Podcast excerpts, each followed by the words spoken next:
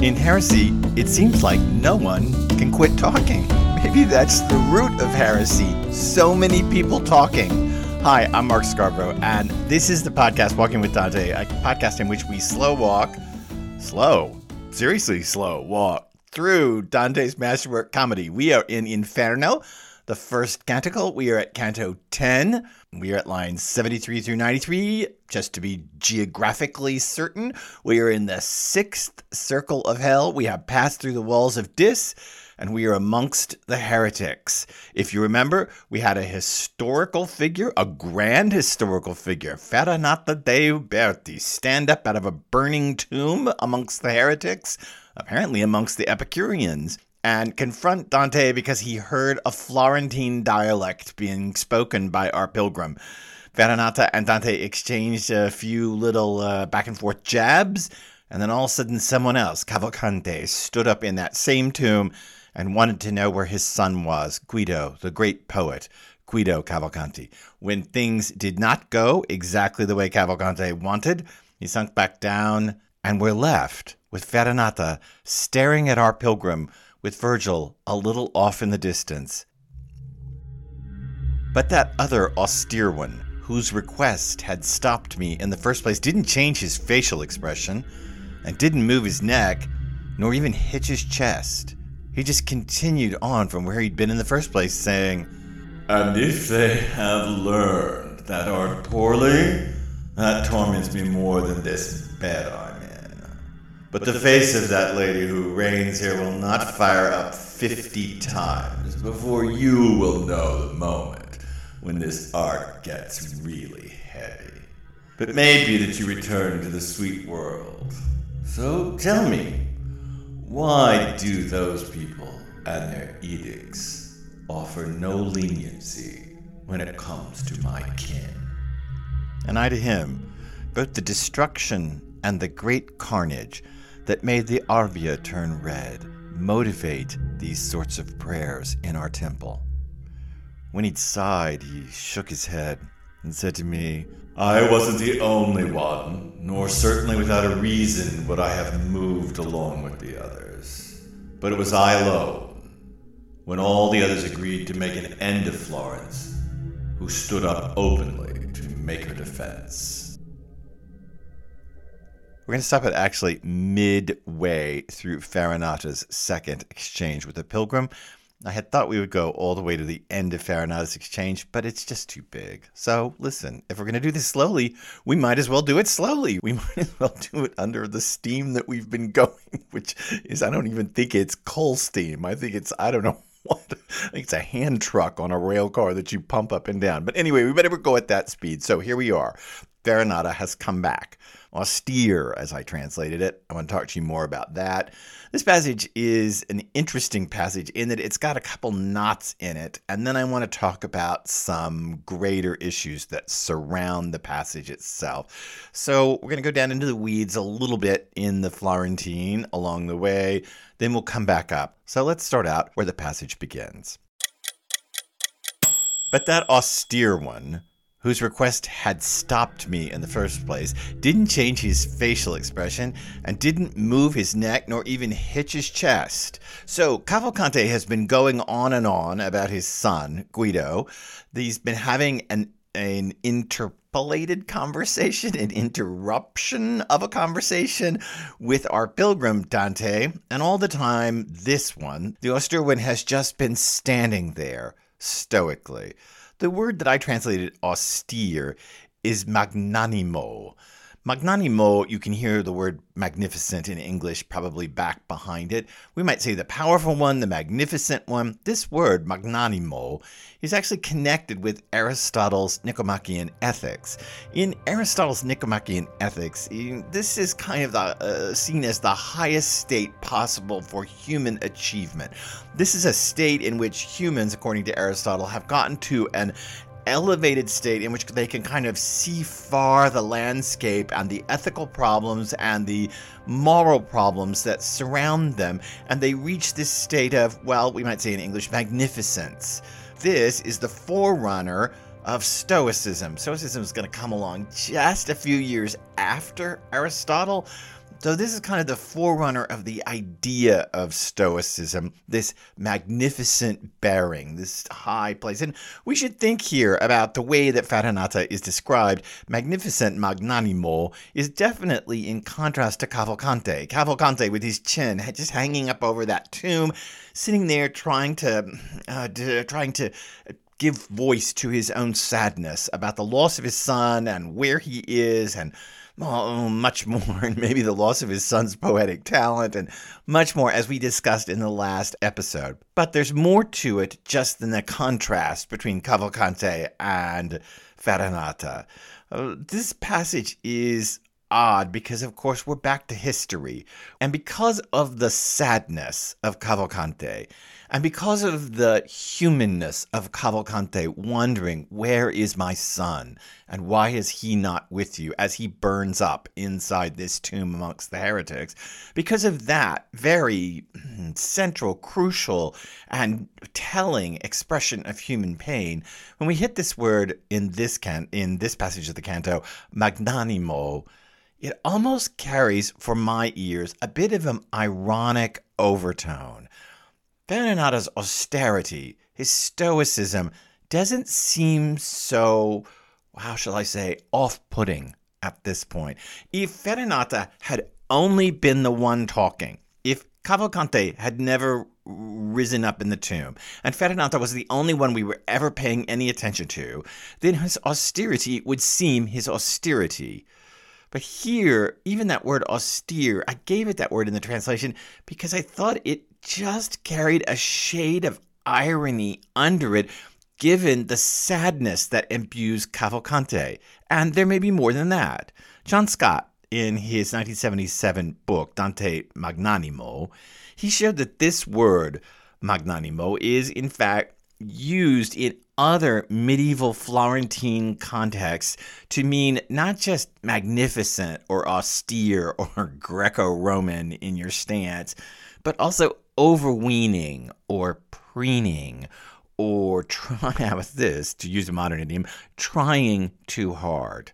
According to Scott, it's, it's a word that means also pride. It's got just a little bit, and when you say pride, you have to think of Christians and sin.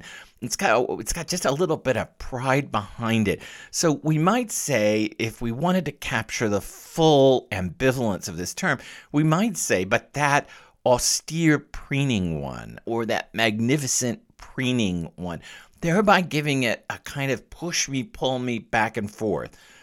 Nice idea, but I think there may be more to it than that.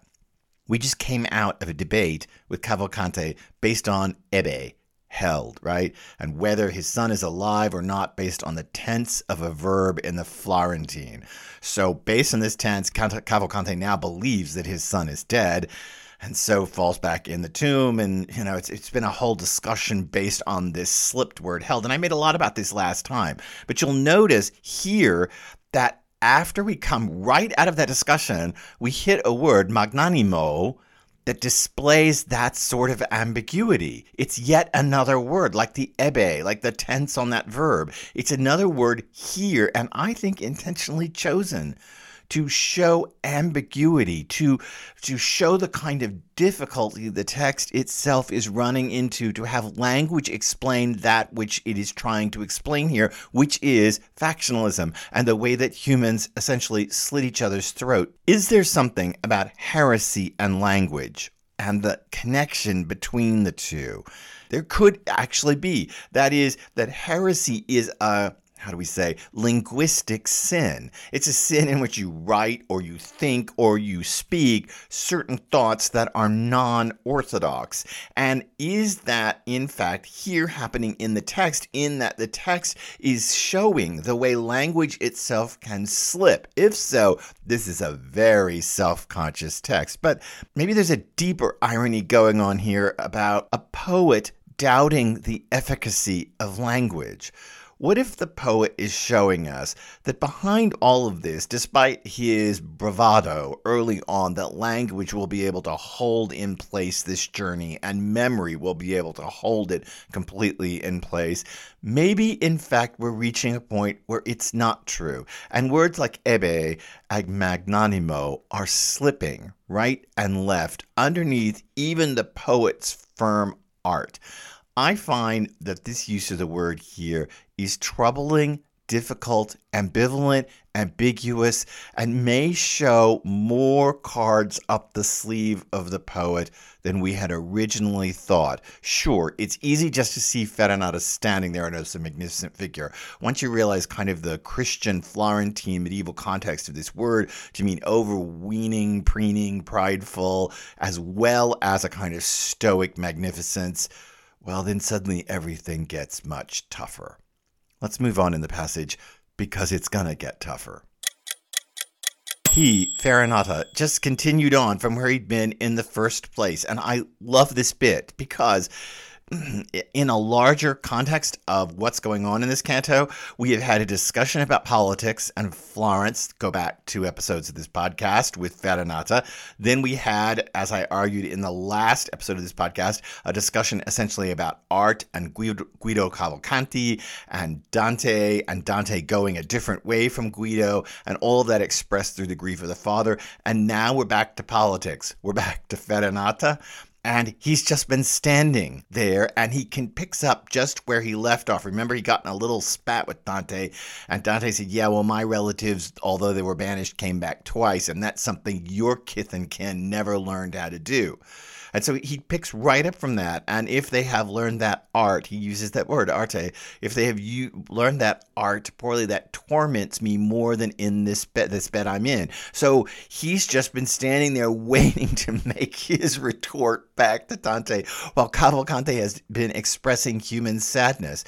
Maybe, and I tend to think this is what's going on here, politics just will never understand art or art interrupts politics, or politics has nothing to say in a discussion of art, or political factionalism and artistic factionalism, while nodes of human factionalism don't actually have anything to say to each other. Don't forget, Cavalcante is Farinata's in law, but Cavalcante was a Guelph. They married their children to each other. Cavalcante married his son to Farinata's daughter. Here they are in the same tomb together, and yet they have zero interaction. In fact, it seems as if Ferranata is just waiting for Cavalcante to finish his muling sadness before he gets back to what he wants to say.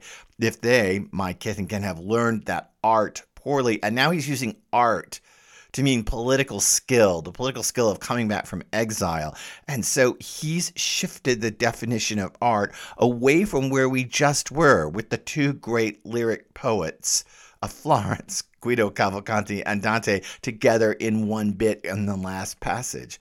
He says, they've learned that art. Probably that, that fact torments me more than this bed I'm in. That is very intriguing because that says that Farinata thinks there's something worse than damnation.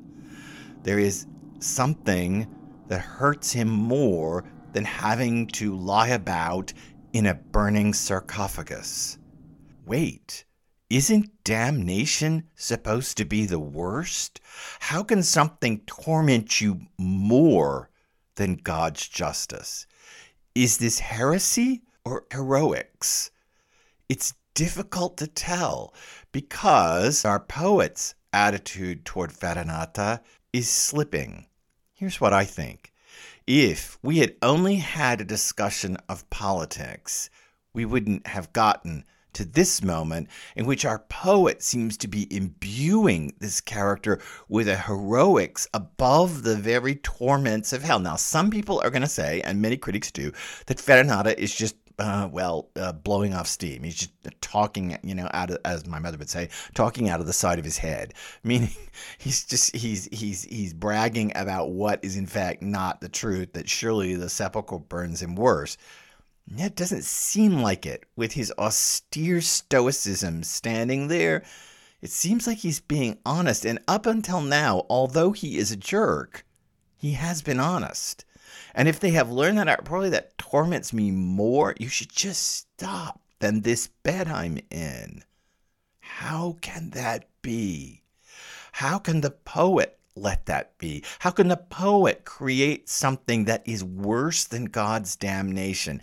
That is the torment of the Ghibellines and of Farinata's family. How? I may have an answer for that. So let's go on.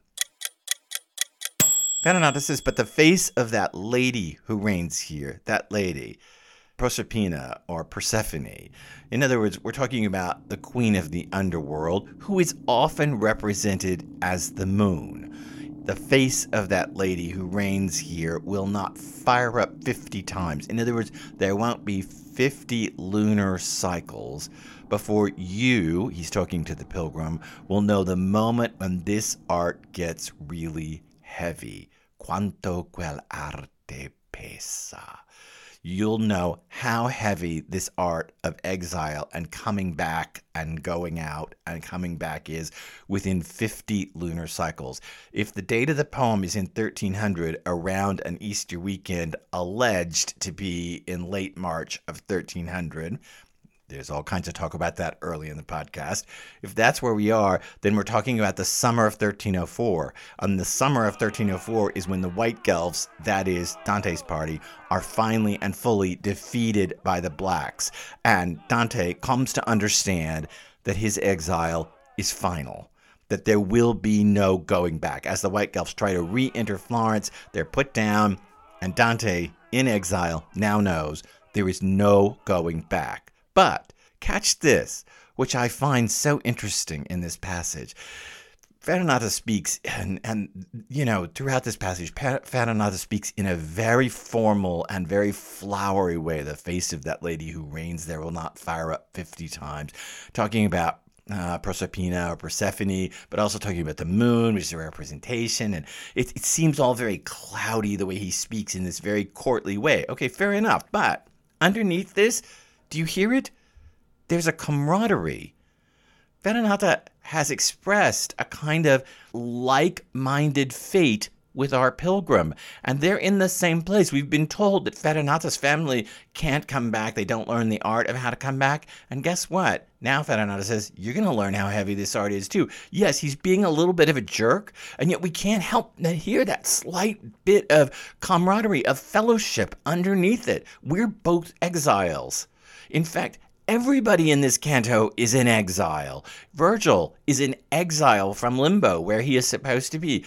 Cavalcante, not so much, but Guido, his son, was certainly exiled, and Cavalcante himself suffered exile during his life. But more importantly, his son was exiled by Dante's own hand and died in that exile. And Farinata and his family were exiled, and Farinata's body was exhumed, as I told you, and burned as a heretic and thrown into an unmarked grave. And here we're being told that the pilgrim will ultimately be in exile.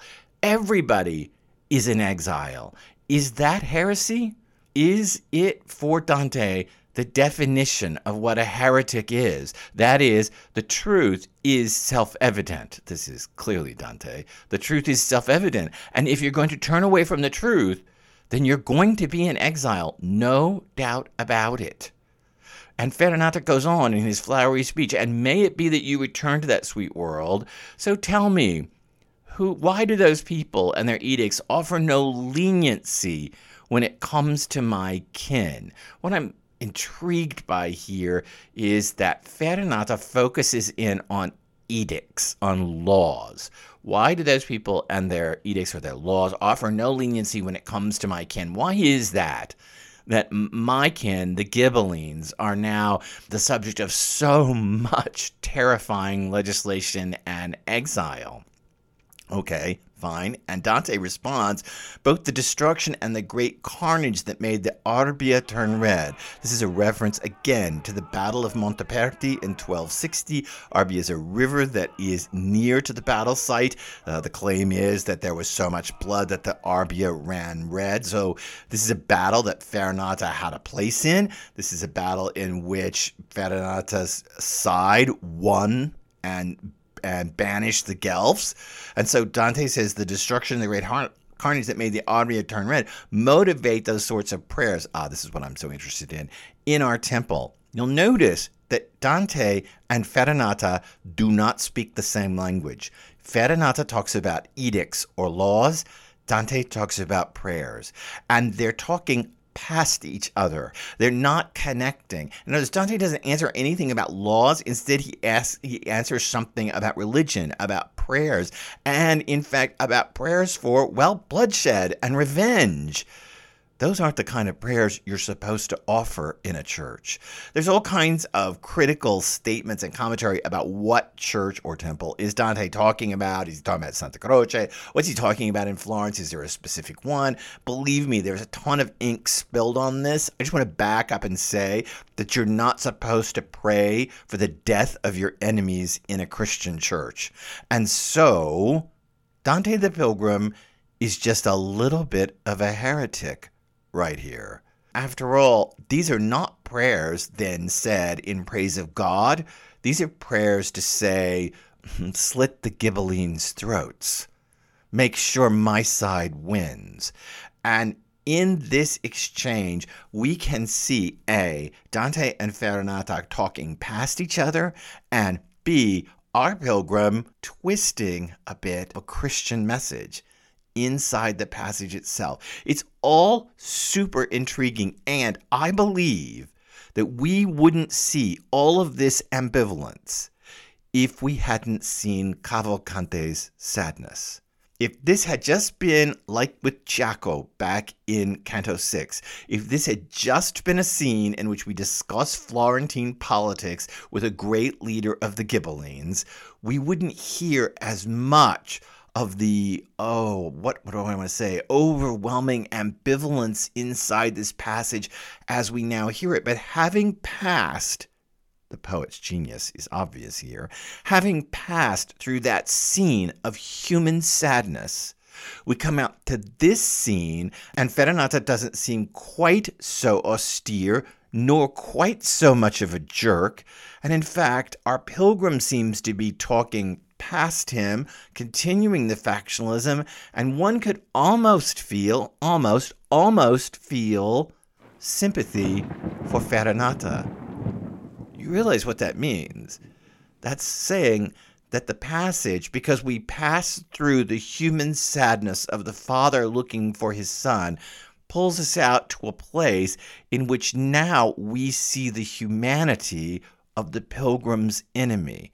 Maybe he is magnanimo, but that magnanimo is tinctured and changed such that this person is in torments over his own family, more so than the judgment of God. This figure is offering the pilgrim a glimpse into his future, which is terrible, exile, and yet at the same time, better to know the devil than not see him coming. So this this this figure is offering the pilgrim something that helps him understand his life and then he gets really human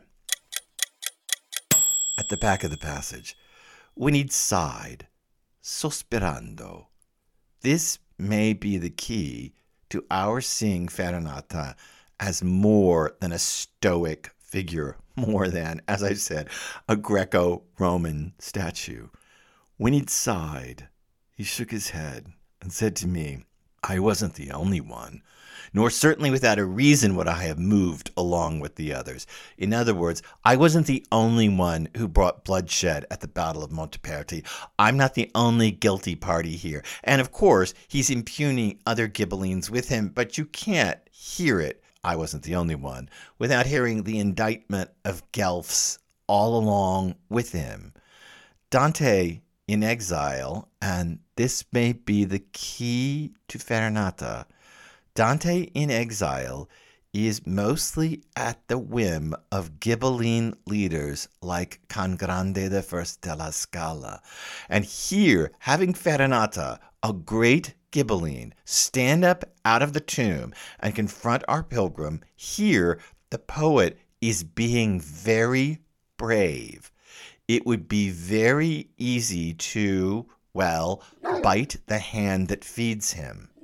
And instead, we feel a pull in this passage back and forth, maybe because of Dante's own exile, because he himself is at the mercy of Ghibellines, and furthermore, he has come to a place in which he is aligned a bit with the Ghibelline concerns. After all, Dante is waiting for the Holy Roman Emperor to descend and set Italy right. The Holy Roman Empire backs the Ghibellines.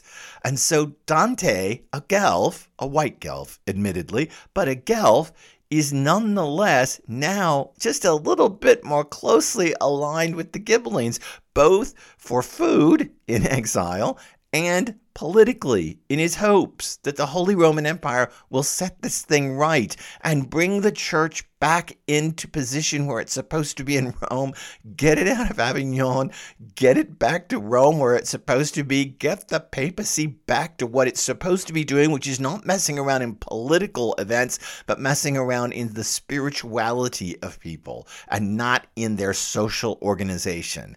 So here, the softening of Farinata's character does have a historical resonance inside the poet, but I'm still going to argue that in fact his sighing and shaking his head and suddenly seeming more human, I'm going to argue that structurally it arises out of the Cavalcante episode.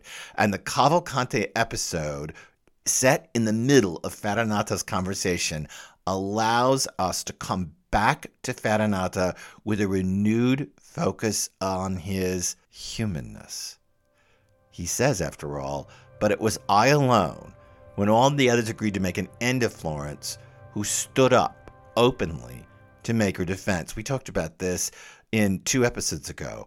We talked about that Farinata stood up and said, No, don't burn Florence to the ground. Leave it.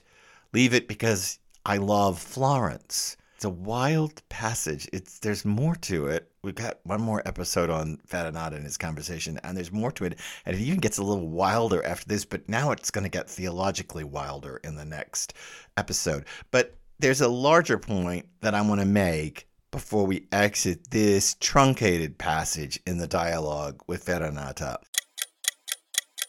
If Dante's journey into Inferno is about the loss of humanity, which I think it is.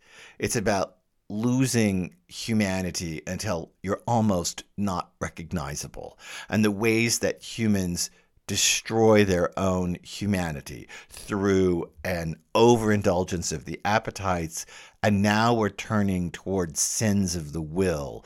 And here in heresy, interestingly, we're settling in on political factionalization and tribalism. All right, fine. The ways to lose humanity. Who's losing their humanity in this passage? Not Farinata. In fact, he seems to be gaining humanity. Not Cavalcante. No, he seemed the most human character in this passage. Not our poet, because our poet is showing a world that is less black and white than we might imagine amongst the heretics. Maybe it's our pilgrim. Our pilgrim who is still holding out for the prayers in our temple, the prayers to bloodshed, the prayers to revenge, the prayers to tribalism. It may be that over the course of Canto 10, one of the things that happens is our pilgrim loses a bit of his humanity and then, this has to wait for the next episode, gets it back, finds his way back to his own humanity. Because here, Farinata is softening, shaking his head, sighing. Our pilgrim is not. He is still talking about destruction and carnage and Arbia turned red and prayers in temples. Guess who's really holding on to factionalism here. It would be our pilgrim. In fact, it's the most interesting part of Canto 10. The way our pilgrim seems to lose himself in factionalism, and then we got to wait for the next episode. Find his way back. Find his way back to his humanness. Find his way back to being a person who understands, well, that being human is one of the most difficult things one could ever do. I hope you enjoyed this episode of the podcast, Walking with Dante. I hope you'll drop a comment. Go to the bottom of the Apple page and drop a comment right there. I would so appreciate it. This labor of love would so appreciate it. Or go to my website, markscarborough.com, and there you can actually drop comments onto each episode and we can have a conversation about these episodes, about anything that comes up, about something that bugs you. And even if you've dropped in here and you haven't walked this far with us, you can still go back on my website and start this whole journey from the beginning and we can talk the whole time because, as I've said a hundred times, podcasts are a quantum reality. Subscribe, come back. We're not done with Farinata. We're not done with our pilgrim. Our poet's not done with any of them. We should be either. So come back to the next episode of Walking with Dante.